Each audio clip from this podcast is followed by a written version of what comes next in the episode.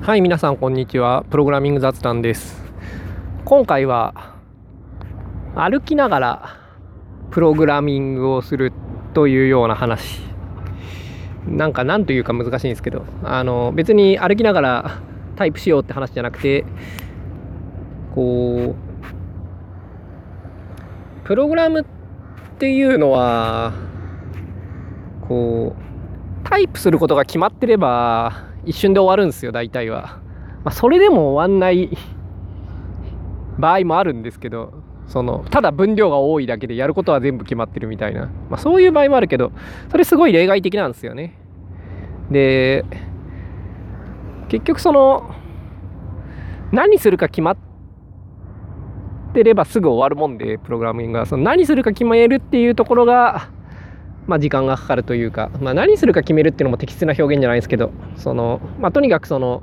プログラミングっていうのはタイプしてる時が本体ではない、まあ、これは結構みんなが同意するとこだと思うんですよね。でその、まあ、何が本体なのかっていうのは難しいんですけどその難しい本体のところは歩きながらやるのが良い。まあ、歩きながら以外でもいろいろやり方はあるんですけど、まあ、歩きながらやって結構有効な方法である。これも結構同意する人いると思うんですよね。あの、昔なんだっけ、ワインバーグだかなんだかが、なんかプログラマーの一日を調べてみたら、歩いてる時間めっちゃ長いみたいな、ミーティングよりも歩いてる時間の方が長いみたいな研究があったぐらいなんで、これは広く知られている事実だと思うんですよね。で、まあちょっとその周辺の話から入りますかいやこの前なんかちょうど田さんが前作ってたその暇つぶし C プログラミングっていうその C 言語を教えてるっていう前このポッドキャストでやったと思うんですけどあれを最後まで終わったと。でこれは最初にポストスクリプトのサブセットみたいなインタープリターを作ってそいつをまあ VM にすると、まあ、VM ちゃんとジャンプ命令で展開するみたいな結構ガチなやつでローカル変数とかも使えるみたいな。まあ本当はそんなことする気なかったんですけどいろいろとなんか泥縄式に作ってったらそれが必要になってしまったみたいな、まあ、そんなものなんですけど、まあ、とにかくそれをまあ第1回では作ってで第2回では ARM のアセンブリ勉強してアセンブリ言語いろいろ書いたりとかそれを objdump したりとかしてバイナリーとの関係を調べて、まあ、ディスアセンブラとアセンブラ作るみたいな簡単なやつですけどね。あのまあアセンブラって言ってもオブジェクトファイルを作るんじゃなくて最終バイナリーを作るっていうところが、まあ、ちょっと違うんですけど、まあ、その辺の話はまあいい。で第3回ではその2つの知識をもとにあの GCC-S とか、まあ、クランのマイナス S だかなんだか忘れましたけどであのアセンブリディストをコンパイラーに吐かせていろいろ C 言語を調べるみたいなことをやってで最後にまあ JIT 書いて終わりみたいな、まあ、そんな内容なんですよ。で、まあ、内容はいい。多分こう自分がちゃんとやると1週間ぐらいで終わるんですよね。多分1回の第1回の課題が本気出せば1.5日ぐらい、まあ、普通にやっても3日あれば終わる自分だったら。で第2回の課題もまあ3日かかんないと思うけどまあ3日あれば終わると。第3回の課題は1日ぐらい、まあ、第3回課題少ないんで読むだけなんで。で、まあ、読むのはまあ別に自分はもうすでに知ってることなんで読む必要もないんでそもそもに、まあ、一瞬で終わると。だまあ7日ぐらいで終わるんですよ。分かってれば。ところがまあこれやってみると3ヶ月ぐらいかかるんですよねみんなでまあ当たり前なんですけどそのなんつうか作れるもう7日で別れるやつはやる必要がないっていうことなんでそもそもにあのやってるのが間違ってやってしまってるんじゃなければそれはもっと時間がかかるのは当然のことなんですけど、まあ、そうは言ってもすげえ時間かかるんですよね。まあ、3ヶ月っていうのはずっとやってりゃそんなはかかんないと思うけどでもまあ1ヶ月はかかると思うんですよね。結構集中的にやっても。でそれはまあ何を意味してるかっていうと要するにそのパソコンの前に立ってそのタイプしてる時間っていうのは、まあ、全然ビビたるもんなんですよ。その本来1週間もかからないような分量しかやってないはずで。うん。つか1週間もかかんないですよねタイプだけだったら。私が作るのだってタイプだけではないんでおそらく。ほぼ内容の全てを理解してるというか。まあそもそもにそれ書いたの自分なんでその課題とかを、まあ、当然知ってるんですけど答えも。まあけどそれでもまあタイプするだけではない。でまあとにかくそのプログラミングするときにまずそのパソコンの前に座ってる時間っていうのはそんなに重要ではない。ということを表してると思うんですよ。その実際にかかってる時間と全部分かったらかかる時間のこの差っていうのは、まあ、もちろんパソパソコンの前に座ってデバッカしたりなんかいろいろいじったりしてなんか自分の間違いに気づいたりとか、まあ、そういう時間があるんでパソコンの前に座ってること自体に意味がある場合もある。というわけでそのまあ全部が全部歩いてりゃいいってもんではないんですけど。まあけどあの歩きながらプログラミングをするっていう話は、まあ、そういう要するにそういう話ですそのパソコンの前にいないでやれるアクティビティというかいない方が進むアクティビティという方をちょっと、まあ、話したい。で今その手書き数式認識作ってるんですよ。でまあ大体上付きと下付きぐらいがちゃんと動くようになった。で今次やんなきゃ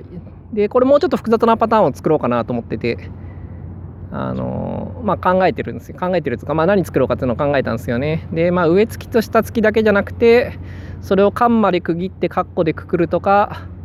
まあ、あと、確率、確率はいらないか、不等式とかをちょっと扱えるような、線形計画法の教科書でも読もうかなと思ってるんで、今、なんか、不等式とか簡単に書けるような、その、ax プラス by 小なりイコール c 程度の簡単なやつぐらいを作ろうかなとか思っててでただ実数とかも書きたいなと思ってでマス BB で R とか書きたいわけですよまあ手不的に言うならば。でそれトレーニングデータないんでそのトレーニングデータも作んなきゃいけないなってことでそのトレーニングデータを作るアプリも作んなきゃいけないなみたいな。であとこの新しいパターンだと組み合わせの数むちゃくちゃ多くなっちゃうんでその1個の組み合わせに対してそのどのぐらいのパターンを作ればいいかなみたいなのもよくわからんと。これまで雑になんか10万ずつぐらい作ってたのかな？嘘だな。1万ずつぐらい違うな。6万ずつ作ってたんだな。なんかの上付き6万なんかの下付き6万みたいな。そんな雑な数字で作ってたんですけど、そのペースで作っていくと、ax プラス by 小なり c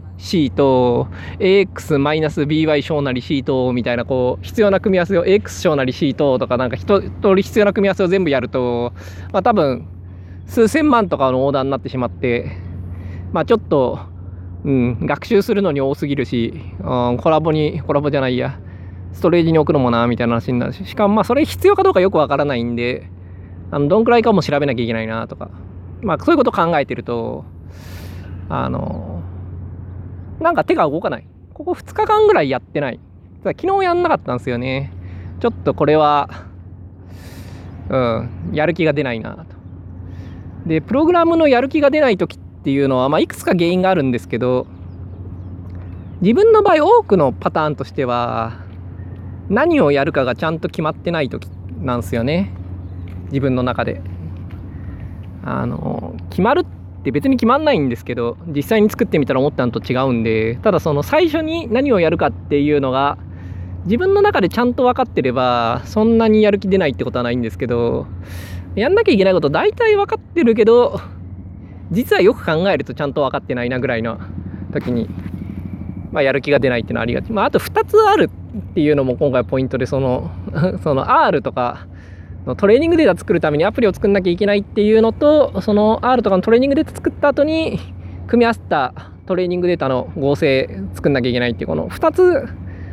しかもまあさらにパターンが多くなってきたんで、プロットもグリッド形式で複数プロットできるようにしなきゃいけないとか、ま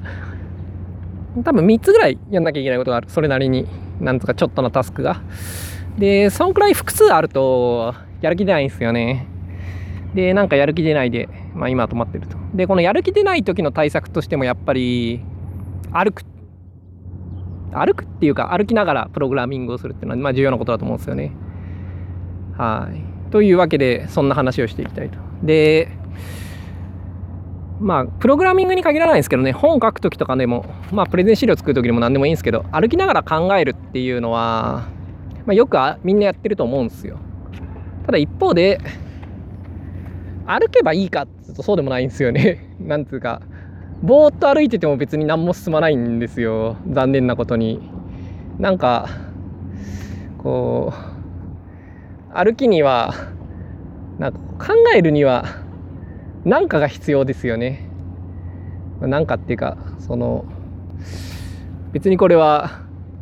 私が全ての真理を知っていて答えを教えてやろうって回ではないんであのどうしたらいいのかよく分かってないんですけど例えばそのまず考えてる課題みたいなのが必要なんですよね。だ例えばそのなんか今数式のそのパターン作るっていうことをやってる場合はそのまあ今これから作ろうっていうそのパターンとやんなきゃいけないことみたいな何て言うんですかねその考えてる対象みたいなものが、まあ、まずはっきりさせてしてないと歩きながらなかなか考えられない。で対象はっきりさせてでしかもなんか歩いてる時になんか気が散るのはダメなんですよねだからこう人が多いとか信号があるとかなんかこう歩くこと自体になんか能力を使ってしまうような意識を使ってしまうようなところは歩いてもダメなんですよね。だからまあ公園とかとにかくその考えないでも歩けるところがいいですよね。で距離も結構ある方がいい。であんま知らないところ歩いてるとなんか考えあんまり進まない。あと遠くに行き過ぎるとなんか帰るの嫌だなとか違うことを考え始めてしまうんでこれも良くないんで、まあ、ぐるぐる回る方がいいのかもしれないただぐるぐる回るとつまんないって話もあるんですけどあでそのただ歩いて考えてると同じことぐるぐるしがちっていう問題もあると思うんですよね。で同じことぐるぐるすんのちょっとは必要だと思うんですよ。特にその、まあ、さっき言ってたようにもう3つぐらいやること決まってて、まあ、大体やることはその分かってると。ただ大体分かってんだけど本当には分かってないみたいな時にはこのぐるぐる回るみたいなのもちょっと必要でなんかそれでだんだんとなんつうか整理されてったりとか納得してったりとかするみたいなのがあるんで、まあ、ただ歩いてぐるぐる同じこと考えが回るのは悪いことではない。ただあの先に進めたい時もあるんですよね。なんか難しい問題とかに挑んでる時とかでその時に同じことをぐるぐる回ってるっていうのは結構無駄でただ散歩して同じことをぐるぐるしててもプログラミングは進まないとだからそういう時にはなんか書き出すとか必要なんですよね。まあ、よくノートとかボールペンとか持って歩いてたまにこう座って書いてみたいなのはありがちですが自分はなんか最近はスマホでやってますね。あのスマホになんか思いついたこと箇条書きで書くみたいなことをたまにしつつ歩くみたいな。でまあスマホはまあねツイッターとか見たりとかねしがちなんで良くないっていう面もあるんですけど散歩のいいところは歩きながらはあんまり Twitter とか見ない。まあ、あんまりっていうか見ない。まあ、見見ようと思えば見れるし、見る人もいるかもしれないですけど、まあ、その見ないようにしようと思ってる時に、つい見てしまうとかあんましない。そういう点で、その SNS 依存対策にも散歩はいいですよね。まあ、歩きながらで、そのちょうど今見ないで何かをしたいんだって思ってる時だったらば、なんか、まあ見ないで、その歩き続けることは普通の人はできる。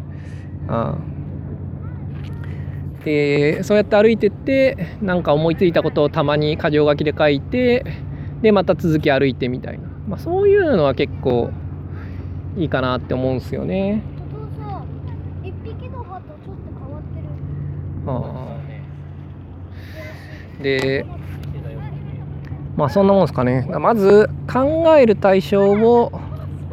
決めると。でここまではなんか来る前にやらないと、はい、なんかできないんですよね。だからその歩きながらそこをやるっていうのは大体無理でこうまずその PC の前に座ってしばらくプログラミングするなりなんなりしてなんかこう手が止まるところまでやると。でここでなんかこうある程度やんなきゃいけないこととかが溜まってきてなんか手が進まないなってところまで行ってでまあ初めてその散歩の時にコーディングが進むようになると思うんですよね。だからなんか問題意識が必要なんですよね。始める前に。で歩きながらでも問題意識とかはまあ育てることできるかもしれないんですけどそれはなんか違う話だと思うんですよね。歩きながらプログラミングとは。もっと違うもっと大きな問題に挑む時のなんか1ヶ月ぐらいボケーっとするとかそういうのと同じような話であってそれはより高度なひらめきを要求する。で今回の話はそうではなくてもうちょっとレベルの低い話でまあなんか解ける問題なんですよどうせいつかは。でそれをまどうやって解くかみたいな程度の話で。でその時にはやっぱ最初にその少し問題意識みたいなものが決まるまでは散歩以外のところで何かの作業を進めると。でそこでなんか止まるとか手が止まるとかいうとこまで行って初めて、ま、散歩に行くと。その時にはそのなんか問題意識的なものを考えるっていうのは意識してやるやらないとダメですね。ただボケーと散歩してると、まあ、息抜きにはいいんですけどプログラミングは進まない。歩きながらこれを考えるんだぞって決めてそれを考えながら歩くとでまあたまにブチブツブツなんか行ったりしながら、うん、進めるとおなんか釣れてるあ ちょっと目の前でなんか魚が釣れてたんでちょっと気が散ってしまいました。えー、何でしたっけ？そうそうそう。で、まあなんか意識的にやっぱ、その考えることを決めて、それを考えながら歩くと。で、たまになんかぐるぐる回ってんなとか、ちょっと、おこれはいいぞとか思ったら、まあ、書き出すとか。まあけど書き出すとやっぱぐるぐる回ってる時がいいっすよね。あの、大体いいぞって思ったことは書き出さなくても別にいいんすよ。どうせ覚えてるんで、そんくらいは。で、まあそんな感じで、やっぱぐるぐる回る対策ですよね、書き出すのは。そんな感じで、まあ、進んでって、まあ、だんだんやらなきゃいけないこととかもはっきりしてって、よし、とりあえずこれをやって、これをやって、これをやろうと。でまずここをやろうみたいな。まあ、そういうのが一通り決まったら、まあ、戻って行動を書くと。で、この戻って行動を書くはもう、そこまでいったら、まあ、大体できたもど、できたも同然ってのは嘘なんですけど、あの、そっちの時間は短いんですよね。やっぱり、プログラミングっていうのは。その大体やること整理するとか何かを理解するとか何かうまくいってない理由探るとか、まあ、そういうなんか副次的な方に時間はかかるんであってなんか書いてる時間短い。だからこの書いてる以外の時間の方の効率がすごい重要なんですよね。でやっぱその時には散歩っていうのはすごい重要だと思う。でまあ散歩はしやすい場所とかっていうのはだからプログラマー的にはすごい重要だしそこで気軽になんか買い物ができるマイバスケットは重要だみたいな話はまあ前回したと思うんですけど、はいまあ、そういう場所ってのは大切ですよね。逆に散歩があんまりしづらいね田舎であのすごい歩道が狭いとかなかったりとかしてなんか道路車がビュンビュン通ってて、まあ、ビュンビュンってわけじゃないけど車が結構飛ばしがちでしかも歩いても別に全然店とかもない自販機も全然ないようなすごい山の方中とかだとあんまりプログラム向かないんですよね。あなんか以前大船渡ってところにいて、まあ、大船渡そういう感じなんですよね。なんか散歩はしづらい。あ別にバイクで街中の方に行ってなんかコワーキングスペースみたいなのがあってそこで作業しつつ周り散歩したりとかできるんですけどやっぱ街中の方がいい。いやそうも限らないな。散歩しやすければ歩道がいい整備されてるとかなんかそういう条件を満たしてればいいんですよね。まあまあまあとにかく、えっと、散歩しながらプログラミングをするというのに必要なこととかそういうのの大切さとかまあそういう回でした。じゃあまた来週。